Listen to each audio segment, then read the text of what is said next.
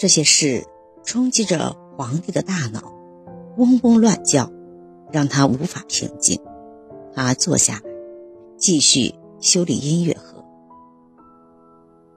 他有时默默地看着这些模型。他有一辆自行车，他让一个太监尝试着让车子动起来，可太监摔倒了。皇帝没有笑，沉默地望着车子摔下去的地方。他提出的建议被太后否决了，只用了一个表情、一个眼神、一根手指，变革与新理论都被放下。放那儿，太后说。太后说的是成堆的奏折，然后再无消息。于是皇帝坐下来，继续修他的碗这些都作为礼物，出现在我意想不到的地方：床榻上、景仁宫门前的堆雪中，一本我必须要翻开的书籍旁。他专心致志，将注意力集中在那些金属丝上。有时他停下来，默默地看着模糊不清的远方，而太后注视着他亲手放在宝座上的皇帝。一八九二年中元节的前一天，太后身着一件光芒四射的新衣。皇帝来跪请陈安，太后发现他并没有看到这件袍子，他的目光轻易掠过，忽忙而无动于衷，即便是礼节性的流露出一点兴趣的样子也没有。他举止得体，礼仪无可挑剔，可他的心思在别处。太后注视着皇帝，目光直逼他心腹。他发现皇帝心里的敬畏虽说没有荡然无存，留下的部分却已经十分的稀少。他的控制力大面积削弱了，因而他的华服跟着变轻，失去了色彩。失去的部分去哪里了？太后咽下。他略带苦涩的花茶，再次将目光移到了我身上。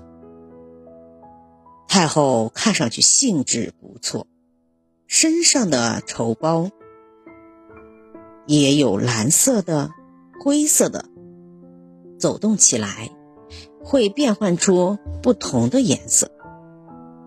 皇帝离开后，宫眷们在前殿伺候着太后。吃早餐，一直等他离开了座位。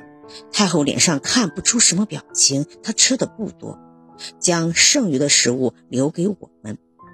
照例，皇后站在桌子最前边，其余的人都坐在桌子两边，大伙无声的咀嚼着，只有太后的木鞋底在金砖上踩出了咯噔咯噔的声响。木鞋底的声音渐渐的严厉起来，没有人想要在这个声音里逗留，即便是皇后。每个人小心的应付筷子和勺子，好让食物不必占去嘴上的口活。食物在嘴里轻轻的蠕动，不能发出声音，更不能有水杯碰撞的声音。为了不发出声音，很多宫眷放弃喝汤。我被皇上叫到了旁边。一直以来，在皇后身上有烟味儿，今天却是木屑的味道，还有一丁点的松枝味。皇后面前摆着一盘的。芸豆糕，芸豆糕没有人敢吃。我听到，是一阵细碎的奇怪声。若不是他身旁还真听不到。他在吃一只木条羹，他很轻松地咽下了一小块，像在吃一块锅巴。我低下眼皮，心想：那是糖做的吗？可他将嚼过的羹放在我手边，让我好好的观看。我吃惊的看着他，若无其事，将带齿印的条羹藏进了袖子。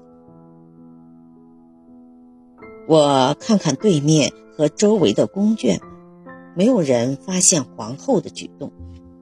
一个月前，我看见皇后吃掉了一根筷子，我没有将这件事情告诉任何人。皇后在警告我，也许她只想让我害怕。我的确很吃惊，魏皇后这怪异的举动深感疑惑。她是皇后，有什么要说的呢？想要责罚，可以用比这更厉害的方式呀。可皇后竟然吃下了筷子。早餐撤去。桌上重新铺了一块，宫女们拿来了剪刀、尺子和绸布。一望而知，这是要进行裁剪比赛。皇后展开了布匹，刚刚围拢在一起用餐的宫眷，现在都要卷起袖口，准备裁衣服。宫眷们等太后吩咐。是去裁一件锦衣、马甲，还是绣鞋呢？第一个被叫上，竟然是我。我满脑子想着那半个被皇后塞在袖口里的木羹条。真琴，你会做鞋吗？我自幼学过做些鞋子。来量一量我的脚，只需要量一量太后的鞋子就可以了。我说：“量量我的脚。”我跪在太后脚边，撩起她长袍的一角，露出双脚。我小心脱下她的鞋子，将她的脚托在我的左手心上。脚上是雪白的手工袜，太后的袜子。是同治皇帝那些备受冷落的嫔妃们特意制作。袜子质地柔软，针线密集了。一双袜子只在皇太后的脚上停留了一个白天。要快速量好脚的尺寸，将袜子起着的地方扶平，中央的缝隙。对准鞋口，不容有丝毫的马虎。这些活本应该是宫女干的。我扶着她的脚，扶平袜子上的褶皱，刚要起身，太后说：“跪着吧。”我有话问，可她并没有说下去，而是将目光移向了别处。孩子们，做些香包，或者做一些帕子。选你仍喜欢的布料。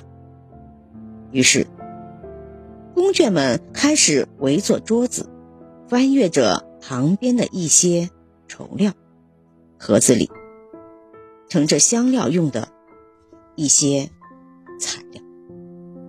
他们忘记了我，对跪着看我视而不见。太后将两只脚并在一起。端详我替他量好的鞋子，然后起身走向了礼物，又从里屋出来。他头上沉甸甸的冠已经换成了珍珠的一些簪子，蝴蝶的翅膀在他头上颤抖着，形成了第三种色彩。今天我很高兴，孩子们别这么沉闷，在一起做做手工。不是极有趣的事情吗？宫眷们都笑，肩膀松弛下，有人开始用剪刀剪布，发出咯吱的声音。听听，多好听！我就喜欢听剪布的声音，这是女人的本分。女人天生就该熟悉剪刀和布的声音，你们说呢？老祖宗说的对极了。宫眷们在这个时候也是可以撒撒娇的。今天，他们不必像往日那样的拘谨。今天有一个人跪着，承担着未被公布的过错，因而大家可以比平时放松一些。大家都知道，既然有着跪着的一个人，太后是不会惩罚第二个人的。储秀宫原先并不像现在这样庞大，在太后将前面的三座宫殿与储秀宫打通后，储秀宫便是一个很深的院落。整座宫打理的一尘不染，地上的金砖都可以映出人影，宫眷们身上的绸缎。都映在了金砖上，太后的影子踩在许多绚丽的颜色上走来走去。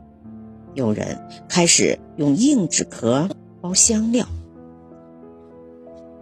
太后坐在宫眷们隆起的喜滋滋的气味，而我跪着，如此的矮小，我的双膝和脚仿佛有许多针在我的皮肉里穿梭着。他们在我旁边笑着，在宫里，这就是惩罚，以我的痛和耻辱为乐。